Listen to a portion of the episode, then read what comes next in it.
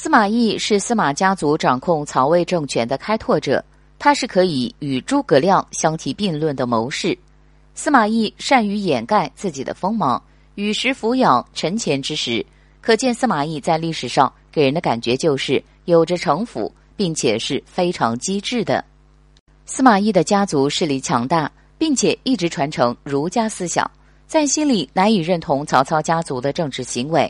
在曹魏政权建立的时候，司马懿就非常反感曹氏的政治集团。司马懿才智过人，志向高远，因此也受到了曹操的猜忌。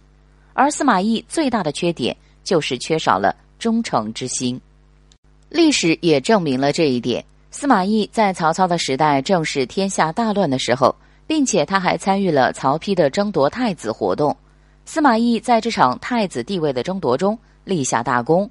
赢得曹丕的信任，因此曹丕在临终前还任命司马懿为重臣。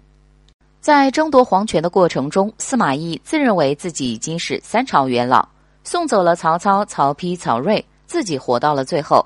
司马懿自信的表示已经胜券在握，没曾想到半路杀出一个程咬金，曹爽对自己非常不满。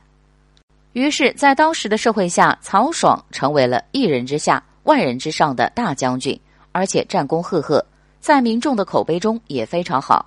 比起司马懿，他更加有行使皇权的权利，可以很好的掌控政务。曹爽身边有一位很重要的谋士，他就是桓范。他在看出了司马懿的狼子野心后，曾经还劝曹爽以天子的名义直接跟司马懿对抗，而且还组织司马家族的谋反。可是曹爽并没有听桓范的建议。他其实是一个胆小怕事之人，然而桓范则是一个有胆识的人。他看到曹魏大权的势力渐渐变小，就悄悄安排自己的儿子桓凯逃离京城，躲过了司马懿的追杀。后来桓凯生下了桓浩，而桓氏的后人桓温在公元四零三年逼晋安帝让位，从此桓氏家族取代了司马家族的政权。然而令司马懿万万没想到的是。